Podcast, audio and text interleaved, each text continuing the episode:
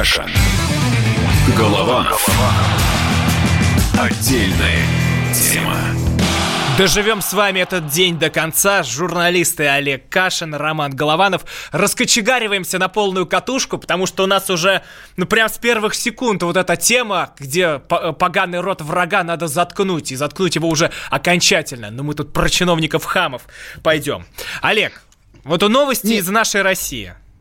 Нет, Роман, как раз э, здесь мне будет очень легко, и вам, наверное, будет очень легко со мной, потому что поскольку Крым, поскольку Керчь, значит, очевидно, с огромной вероятностью эти вот наглые чиновницы в шубах – это бывшие граждане Украины, возможно, даже бывшие члены партии регионов. А может То быть, есть, и Майдан устраивали сволочи. Да, да, да, разумеется, понимаете, да, понятно, я делаю Давайте некоторую хоть, натя- Давайте людям-то объясним, да, что да, происходит. Расскажите, да. да Караимские вот. пироги, караимские пироги, самое А теперь, крутое. как говорят у нас, бэк.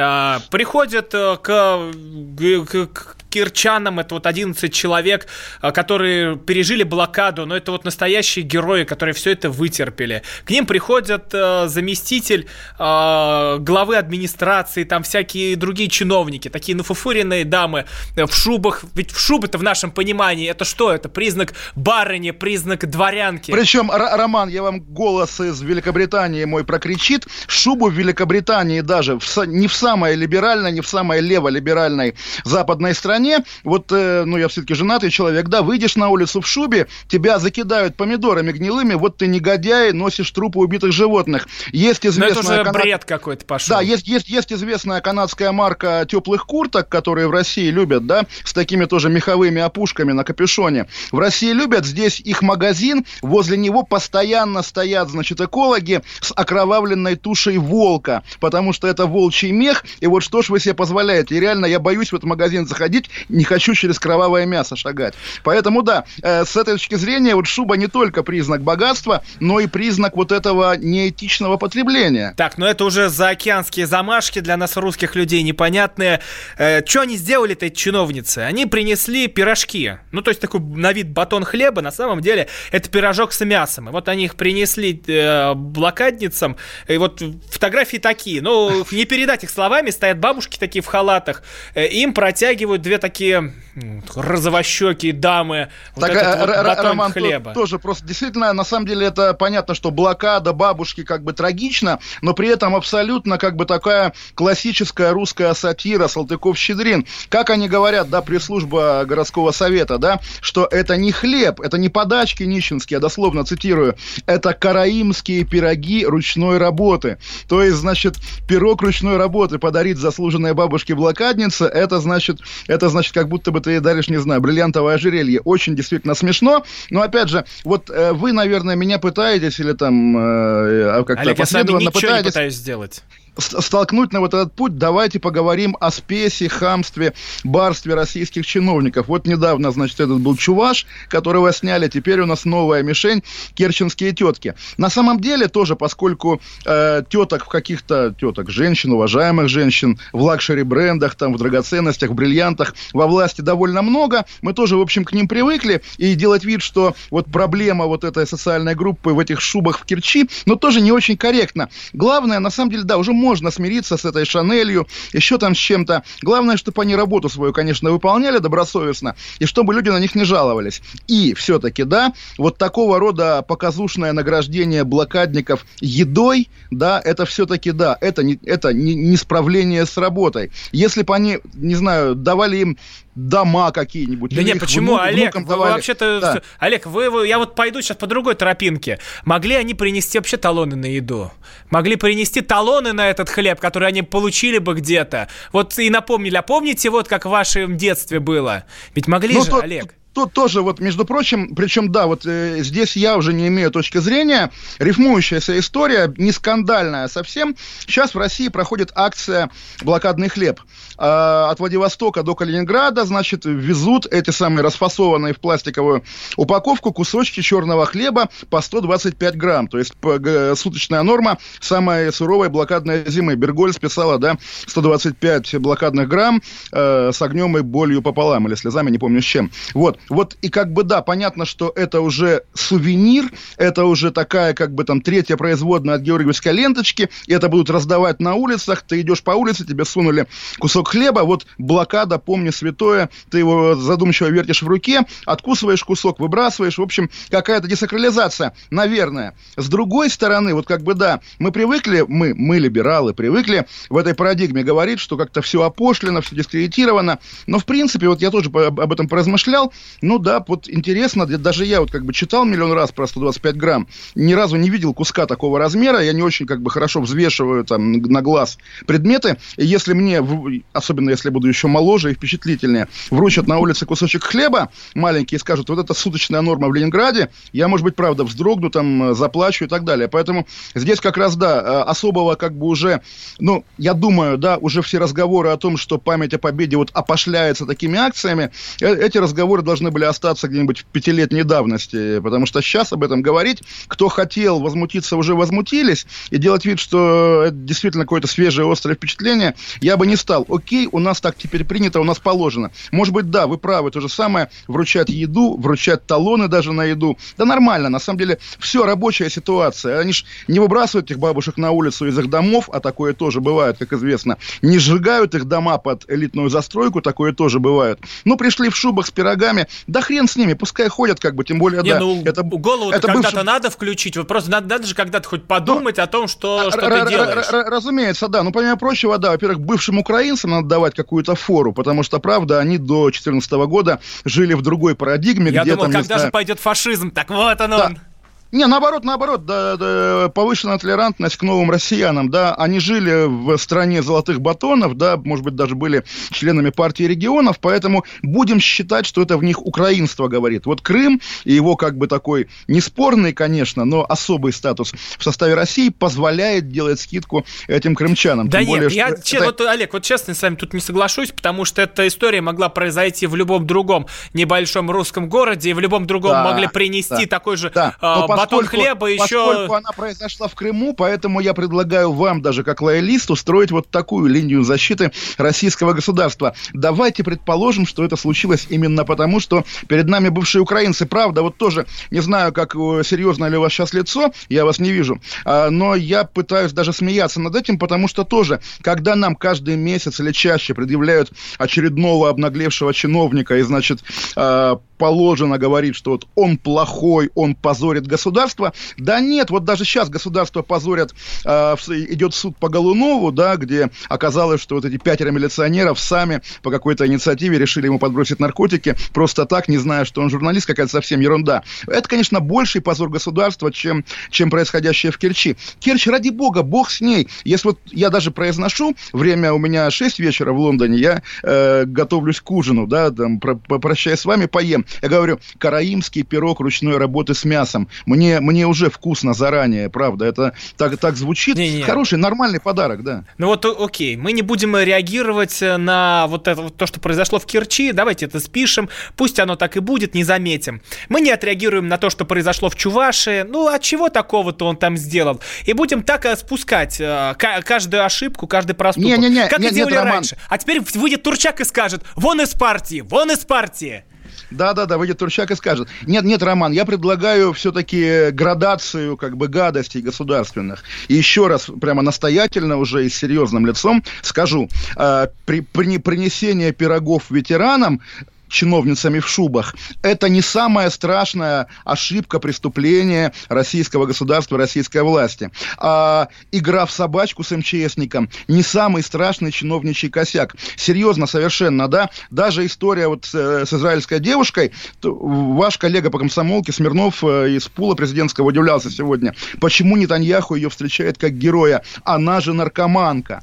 На самом деле, вот это гораздо большая проблема, когда мы, россияне, граждане России, с этим паспортом двуглавым, да, мы реально не понимаем, как государство может биться даже не за знаменитого, даже не за героического и незаслуженного своего гражданина, а просто за любого человека, ровно на том основании, что он наш, что он свой. Нет, нет, вот. нет, нет, вообще о другом Смирнов говорил, о том, что о, о, хорошо, биться это одно дело, добиться, что он вернулся домой, но встречать его с оркестром и с э, почетным залпом воздуха, ну это По, тоже Послушайте, Роман, за нее болел даже не весь Израиль, а все мировое еврейство. И вот я, будучи славянином стопроцентным, да, тоже за нее болел. Естественно, а потому человек... что русским также надо объединяться русским так надо объединяться. Русские едины в своем противостоянии, допустим, с ментами, да, как, собственно, показывает дело Голунова. Но так получается, что государство... Да это журналисты не... были едины. Журналисты а объединились. Значит, Медиатусовка, его знакомые вот кто объединился. Роман, Роман, журналисты это как мы, мы, на, мы нашу профессию вычеркиваем из русских. Нет, мы не русские. нет, а потому что вот этого митинга я не увижу, когда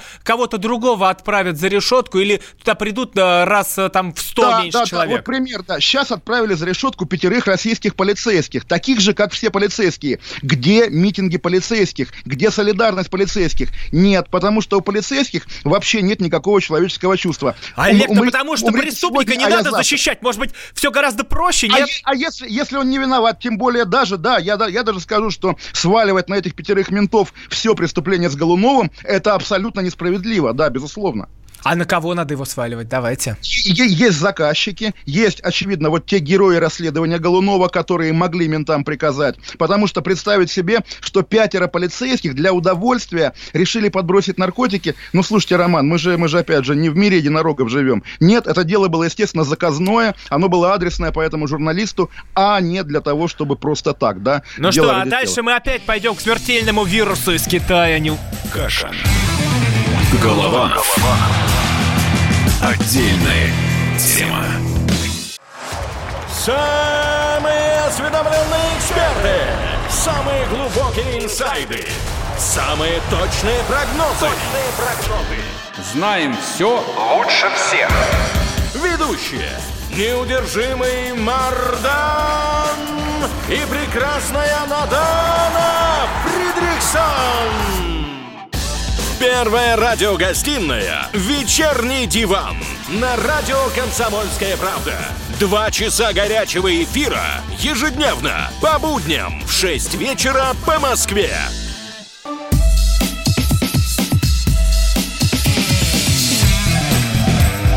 Каша. Голова. Голова. Отдельная тема.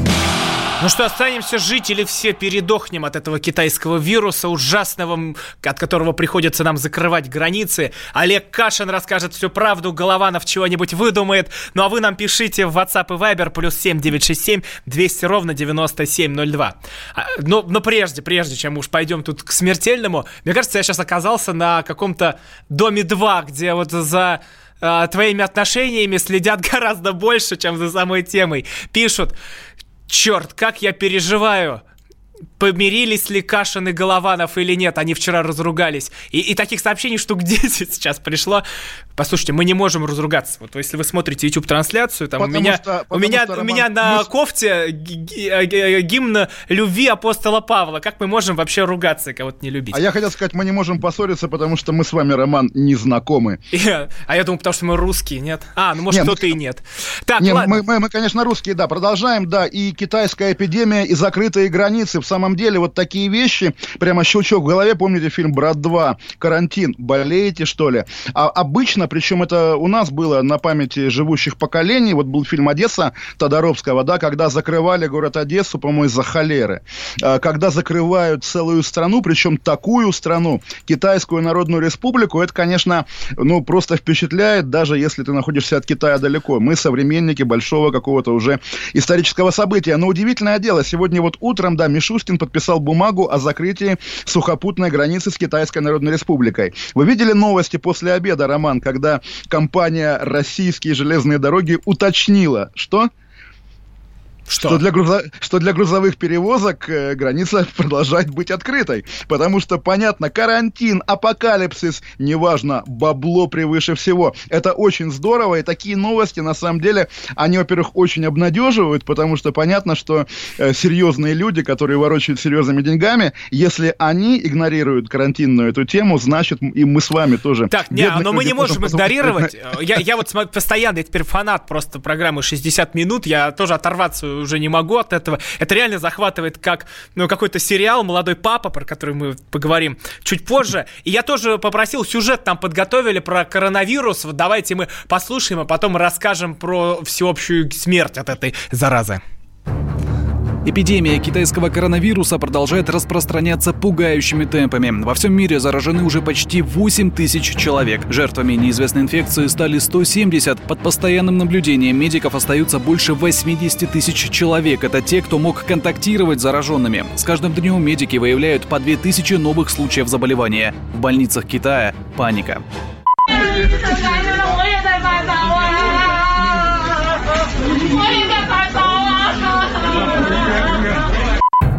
Эпидемия распространилась на весь Китай. Даже в горном Тибете, который оставался недосягаемым для вируса, официально подтвержден первый случай заражения. Симптомы у всех одинаковые. Высокая температура, тошнота, учащенное сердцебиение и боль в грудной клетке. Эпицентр инфекции по-прежнему в столице китайской провинции Хубэй, городе Ухань. Там впервые была установлена вспышка заболевания. О том, что происходит на улицах мегаполиса, который теперь невозможно покинуть, рассказала одна из россиянок паника неимоверная. Всем очень страшно. Выходить запрещают без э, реально какой-то нужды. В супермаркетах вчера забирали все, были драки. В аптеках забирали все лекарства. Ничего невозможно купить. На борьбу с коронавирусом власти Китая потратили 4 миллиарда долларов, но несмотря на это болезнь распространяется. Инфекция выявлена во Франции, Германии, США, Австралии, всего в 16 странах. Всемирная организация здравоохранения признала, ситуация носит экстренный характер и вопрос об объявлении ЧС международного значения будет пересмотрен. 29 января в России создают оперативный штаб по борьбе с коронавирусом. Одно из первых его поручений – Роспотребнадзор должен усилить контроль прибывающих в страну. А в пятницу пятницу глава Кабмина Михаил Мишустин дает распоряжение. Граница с Китаем на Дальнем Востоке должна быть закрыта. Мы должны сделать все, чтобы защитить наших людей. Главная наша ценность – это здоровье граждан. И здесь попросил бы вас, Татьяна Алексеевна, в ежедневном режиме регулярно информировать общественность о текущей обстановке, о тех мерах, которые принимает правительство. Приграничные КПП закрывают в пяти российских регионах на Дальнем Востоке. Амурской области, Еврейской автономии, Забайкальском, Приморском и Хабаровском краях перекрыты как автомобильные, так и пешеходные пункты. Накануне было остановлено железнодорожное сообщение с Китаем. Исключение сделано лишь для поезда Москва-Пекин. На очереди вопрос о полном прекращении авиасообщения. В Минздраве сообщили, что опасное заболевание может попасть в нашу страну уже в начале февраля. Вирусолог, эксперт под комитетом медицинских иммунобиологических наркотических препаратов Министерства здравоохранения России Виктор Зуев рассказал о мерах, которые необходимо принимать. Надо усилить контроль на границах, э, на, в аэропортах, в морских портах, на пунктах перехода, иметь тепловизоры. Вон китайцы. Китайцы каждого человека обследуют, понимаете? Ну и у нас тоже при выходе прилетающая публика обследует с помощью тепловизоров. Российское генконсульство в китайском Гуанчжоу сообщило, что Россия и Китай начнут вместе создавать вакцину от коронавируса. Нашей стране уже передали соответствующий геном. Эти данные позволят ученым быстро разработать экспресс-тесты, которые смогут в течение двух часов идентифицировать вирус в организме. Но на повестке остаются и другие важные вопросы. Как не пропустить инфекцию в Россию, а также каким образом вернуть несколько тысяч соотечественников, которые до сих пор не могут покинуть Китай. Апокалипсис-то уже близко, Олег. Что делать нам? Не пытайтесь покинуть Китай. Да, на самом деле, наверное, нас же слушают наши соотечественники в Китае. Хочу обратиться к вам, дорогие друзья. Мы помним о вас, мы думаем о вас, мы любим вас. Но если что-то с вами случится, зачем вы туда полезли, извините, зачем вы поехали? Не нужно ездить в подозрительные страны, правда. Опускаем железный вам... занавес опускай, а я же говорю, постоянно говорю, Китай нам не друг, Китай нам не драк, китайцы самые подозрительные, сомнительные э, люди вот в клубе великих держав. Наша судьба это Европа, наша да, судьба так что все белая пакуйте чемоданы, едем покорять Лондон. Кон- кон- конечно, конечно, конечно, нет, хотя бы там, не знаю, открываем окно в Европу новое, потому что, да, как бы действительно уже нужен безвиз, хотя бы въездной для европейцев в Россию, потому что наша судьба... наша судьба, с ноги тогда, на карту, Олег слева. Почему? Почему, Роман? Нет, на самом деле, да, мы как-то, ну, пора, пора задуматься о будущем нашем, о, вот, о европейском выборе, европейском, западном. Я уверен, нас сейчас слушает не только Китай, но и Владимир Вольфович Жириновский. Мне кажется, что это наш да, постоянный прочим, слушатель. Да. Привет, и вместе, с, вместе с Владимиром Вольфовичем мы уверены, что, ну, я лично уверен, что это все специальное оружие, которым нас и хотят грохнуть. Я вот об этом не устану повторять, потому, потому что надо собирать собирать... Которым нас хотят грохнуть китайцы. Даже так? Конечно, мне, не Америка. Мне кажется, упаси Госдеп. Боже, мне не, не кажется, Запад, Госдеп. Китайцы, конечно, конечно, китайцы. Компартия Китая. Компартия всегда враг нормального так, человека. Кракен уходит на новости, а потом вернется с новой силой. Каша. Голова. Отдельная тема.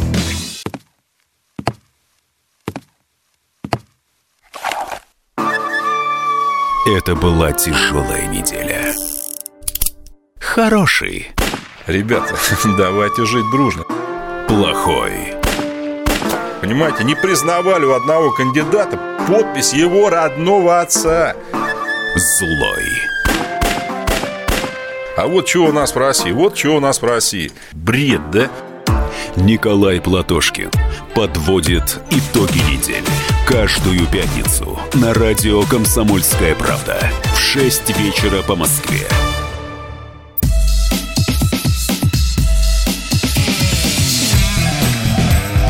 Каша.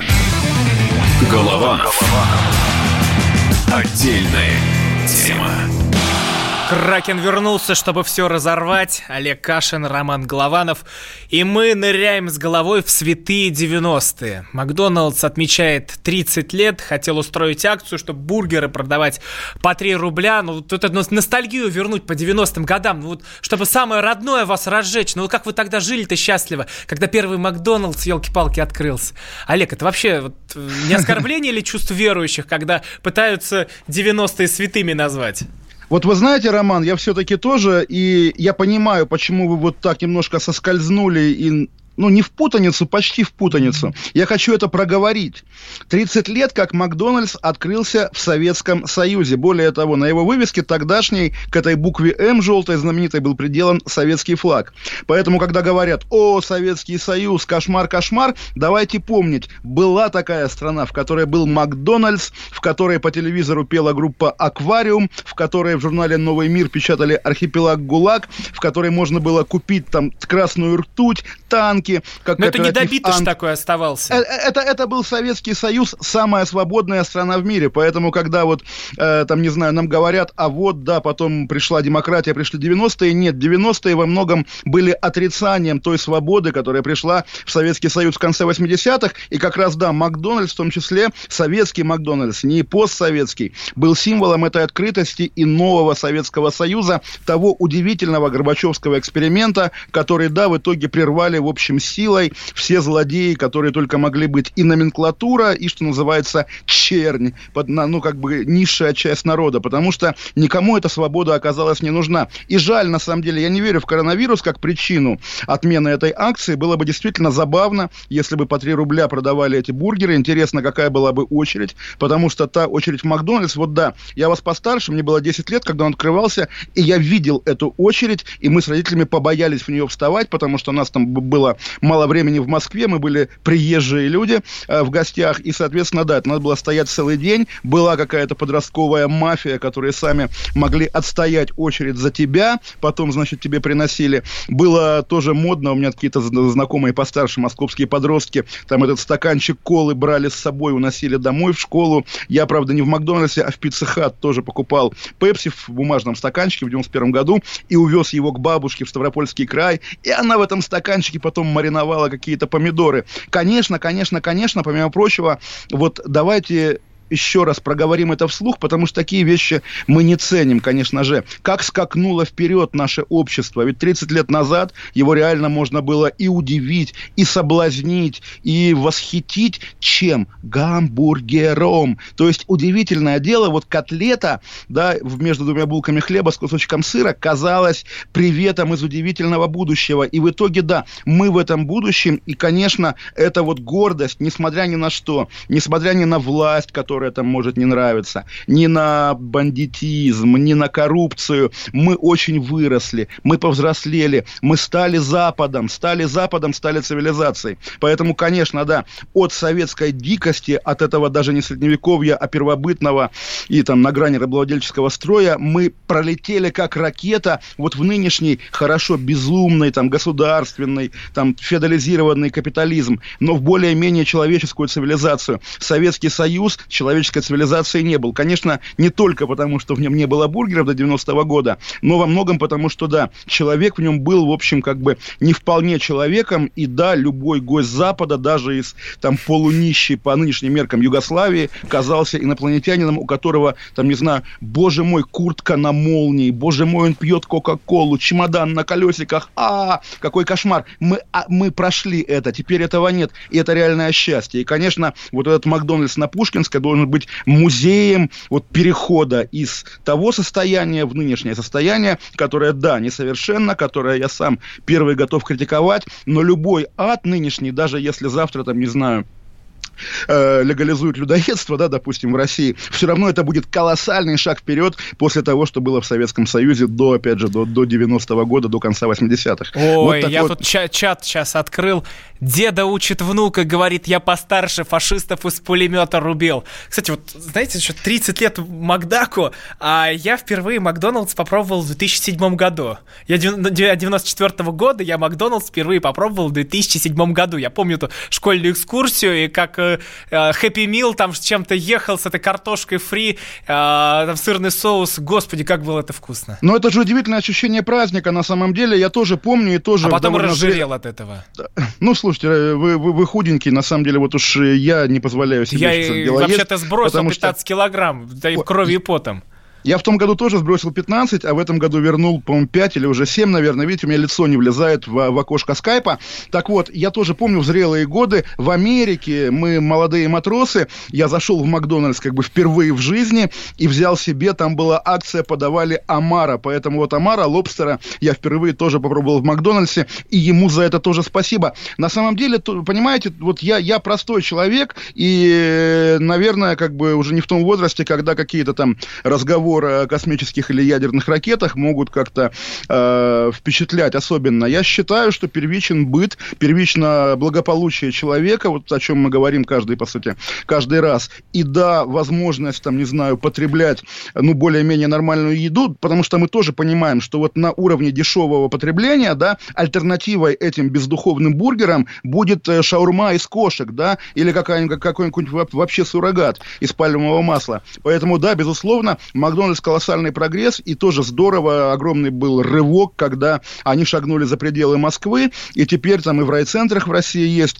э, и Макдональдсы, и другие западные фастфуды. Тоже иногда гуляет по соцсетям фотография, по-моему, это KFC, какой-нибудь э, ДК советский сталинской архитектуры где-нибудь в Карелии, да, и из него сделали KFC. Ах, какая бездуховность. Ой, господи, боже ты мой, извините, эти руины, да, которые, в общем, не нужны никому, потому что э, сам, как бы, само явление население Дома культуры, оно как бы от, откуда-то оттуда, из давнего прошлого, а в наше время это действительно либо неработающие здания, mm-hmm. либо там торговые центры. Пускай там лучше продают бургеры, роллы всякие и Кока-Колу, конечно же. Так и надо, так и надо. И в Кремле нужен Макдональдс, если угодно, да? Или какой-нибудь другой фастфуд, или кофейня. Не, не, мирового, тут чат пишет, все верно, самого, все верно. Дед учит меня жизни, рассказывает о том времени, которого я не видел. Это как вот эти школьники, которые о застенках КГБ размышляют. Вот я вот из них, да-да-да.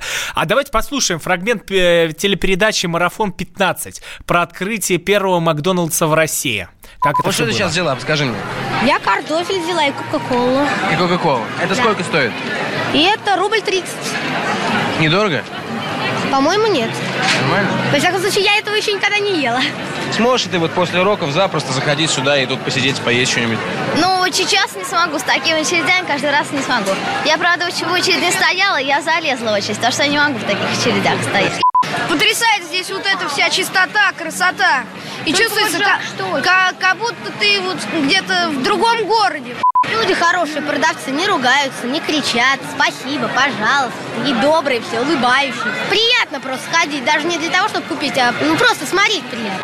Я здесь очень долго стояла, и э, взрослые просто хамски относятся к детям. Они считают, что они не стояли в очереди, только взрослые стояли. Здесь такая красота, и даже я не знаю, что выбрать, куда мне сесть, что мне взять. Ну, в общем, я довольна. Может быть, зарубежные друзья смогут решить проблему пропитания, кажущуюся неразрешимой. Обидно только одно. Почему они могут сделать, а мы можем только в очереди стоять. Ну, а пока в восторге, восторге, восторге. Ну вот это чудовищное лицо капитализма, с которым сталкивается перепуганный советский человек. Неужто они могут не хамить? Вот удивительное дело, да, как раз тогда я тоже прекрасно помню, даже не по Макдональдсу, а скорее просто вот по ощущению от сферы потребления вот в позднем Советском Союзе, любой магазин, любое кафе, всегда там к тебе приходит тетка или встречает тебя за прилавком, и она орет. Удивительное дело, вот этот рефлекс орать, он реально был массовым тогда, и он, за исключением, конечно, меня, который иногда в эфире позволяет себе орать, да, он уже отошел от массовости. Сегодня орать неприлично. А что не орали? Вот чего? Вот ты даже сейчас как где-нибудь синдром вахтера, ты идешь, а она орет на тебя, а... как будто главный человек потому что советский человек, конечно, ненависть к окружающему миру, это его тоже важная определяющая черта. Убери из него ненависть, ничего не останется. Это было, ну, Роман, давайте тоже говорить прямо, безбожное общество, у которого просто вырезали кусок души там в 17-м, каком, 50, допустим, третьем году, хотя в 17-85 на самом деле. Просто вот да, да, и вот э, э, если брать тоже символы такие, как сейчас Макдональдса, там, не знаю, на трассах, в городах и так далее, советский символ такой абсолютный в каждом городе есть, и в вашей Туле наверняка был. И у меня в немецком Кенигсберге, Калининграде тоже в центре города стоял полуразрушенный, заброшенный кафедральный собор. В, каждой городе, в каждом городе есть разбитая, сломанная церковь. Вот она символ нашей как бы духовности ущербной, травмированной. Поэтому да, лучше, конечно, чтобы на этих перекрестках рядом с работающими храмами стояли чистенькие, аккуратненькие Макдональдсы, Бургер Кинги, Старбаксы, что там еще бывает, да. Ну, это, кстати, да, вот э, история про Тульскую церковь одной, прям собирал просто про новомучеников, много всего. И там э, иконы поснимали со всех э, стен. И из них сколотили мостик через речку, и люди там все mm-hmm. равно брод перебирались. И, и то, тоже, да, стоит э, храм. И, но, но, но что мне говорят? Что мне говорят? Если бы это была Европа, там бы открыли кафе в этом храме, мусульманское кафе. Вот Вы знаете, Роман, Роман, вот удивительное дело, да, я тоже считал э, значит, не, не храмовые учреждения в храмовых зданиях эксклюзивной чертой э, соцстран, да, и Советского Союза прежде всего. И только в Лондоне обнаружил, у меня вот как бы районная аптека э, и часть торгового центра находится, да, в бывшей англиканской церкви 19 века. А в центре города есть огромный Ну, о церкви мы поговорим да. в следующей части. Олег Кашин, Роман Голованов, WhatsApp и Viber, плюс 7967 200 ровно 9702. Кракен скоро вернется. Кашин. Голованов. Отдельная тема. Я придумал такой сюжетный ход. Давайте я скажу некую чудовищную вещь. Это будет неудивительно скопление мигрантов – это не прогрессивная тема, не техническая, а стереотипная. Среди впечатлений моей юности через запятую идут трипы кислотные, наркотические, и благодать в церкви на праздник Троицы.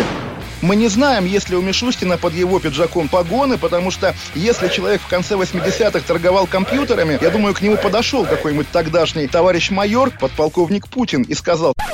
А вот тут вот уже Программа «Кашин-Голованов. Отдельная тема». По будням в 9 вечера по Москве.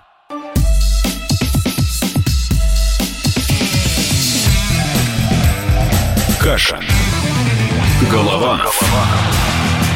Отдельная тема.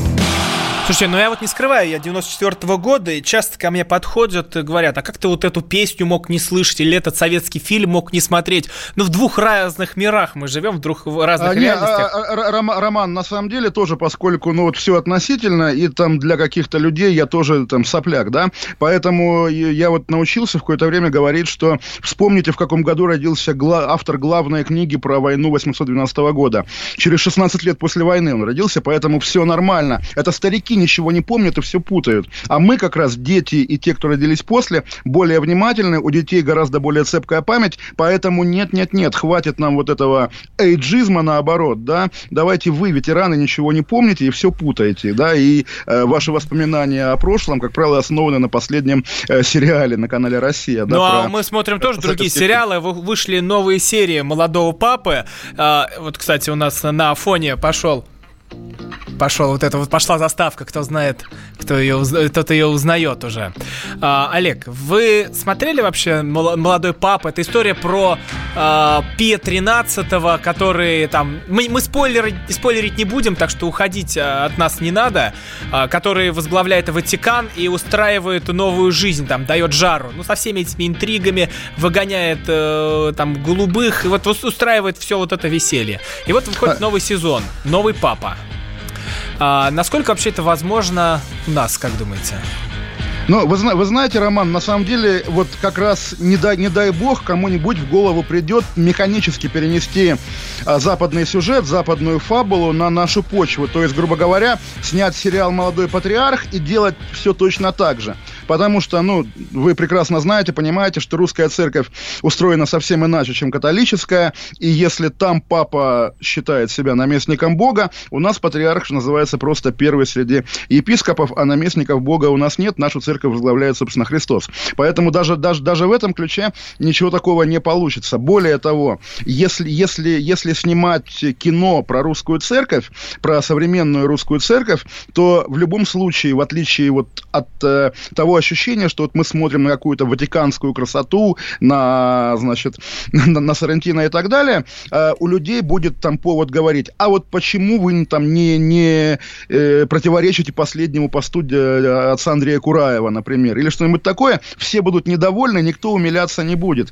И если снимать церковный сериал в России, наверное, бы все-таки, как ну, и в других сферах, и в криминальных сериалах, и в политических, у современных наших кинематографистов лучше получается получается про середину 20 века. Поэтому я бы, если бы дали мне, там, не знаю, время, деньги и съемочную группу, занялся бы, наверное, ну вот, допустим, воссозданием патриаршества в годы войны. Мне вот реально самому, как Олегу Кашину, как потребителю информации и потребителю искусства, интересно, как Сталин все это делал с тогдашними э, митрополитами, тогдашними отцами церкви, взаимодействовал с Западом. Вот это интересно. А то, что будет снято сейчас, понятно, кто будет снимать, понятно, кто будет играть, и получится, не знаю, какая-нибудь очередная клюква. На самом деле, вот тоже я вспоминал недавно, фильм был, тоже вы, наверное, помните, лет 10-15 назад, фильм «День выборов», где, угу. э, ну, там, группа политтехнологов, все, и Ефремов играл вроде бы священника. Но, но как в раз постановке при... по-другому все было. Да, да, при производстве фильма вставили в начале сценку, где Ефремов, оказывается, непонятно кто, забрался в театр и надел, значит, театральную рясу,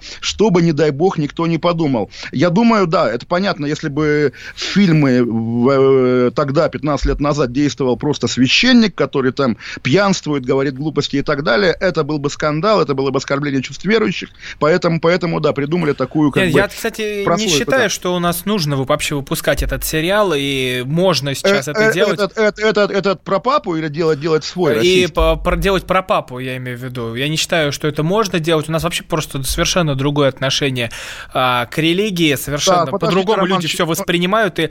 Сейчас выяснится, что вы предлагаете запретить молодого папу Нет, и заблокировать... Нет, один из моих любимых сериалов. Не надо, не надо, не надо, не надо. Это один из моих любимых сериалов. Вам, вам можно смотреть, а другим лучше его не показывать. Нет, пусть... Я, я его сам... А, я купил подписку, я заплатил за это деньги. Если я заплатил за это деньги, я уже не пойду писать заявление о том, что ур... там какого-нибудь режиссера э, надо лишить гражданства. Потому что, ну я что, вообще больной, что ли? Я заплатил деньги на то, чтобы позаниматься мазохизмом. Это про других ну, ребят, про других извращенцев. Есть такие люди, конечно, которые, да, вот, а вы на шкаф залезьте, о, а там выставка какая-нибудь кощунственная, да, и так далее. Не, правильно, я на самом деле приятно было слышать от вас вот такое, потому что я реально напрягся, думаю, что вы хотите что-то запретить. Нет, нет, нет, конечно. Но действительно э, снимать аналогичное Я вообще думаю, что России... Ватикан проплатил да. э, сам вот то, чтобы вот этот э, сериал вышел, и Ватикану это гораздо выгоднее, потому что такой приток, я думаю, был на площади Святого Петра, э, такой пропаганды еще не придумать. Ну, слушайте, вот замена пап вот э, в середине нулевых, да, э, не немца на латиноамериканца. Это был, конечно, какой-то вот буквально глобальный масонский заговор. До этого, помните, была жесткая антикатолическая кампания, когда вдруг оказалось, что все католические епископы какие-то негодяи, да, поэтому здесь как раз, я думаю, идет война между католиками и каким-то злом, глобальной Хиллари, как я его называю. И, конечно, здесь надо быть за католиков, они нам гораздо ближе, чем Всемирный интернационал трансгендеров и экологов. Поэтому мы за папу, мы за патриарха, мы за христиан. Ну что, как вы видите, мы высокодуховные люди, можем и про умный сериал поговорить, а не только поорать про Сталина. Олег Кашин, Роман Голованов. Родина нас услышала. Завтра будем с вами. Кашин. Голованов. Отдельная тема. 27 сентября 2019 года. Главный редактор издательского дома «Комсомольская правда» Владимир Сунгоркин в своей программе «Что будет?» У нас очень сильная налоговая служба. Руководитель ее, господин Мишустин, это один из выдающихся управленцев. Ему бы возглавить правительство. 15 января 2020 Президент России Владимир Путин предлагает кандидатуру нового главы правительства Михаила Мишустина. Каждый четверг в своей авторской передаче Сунгоркин дает прогнозы о том, что будет с Родиной и с нами в 8 вечера по Москве.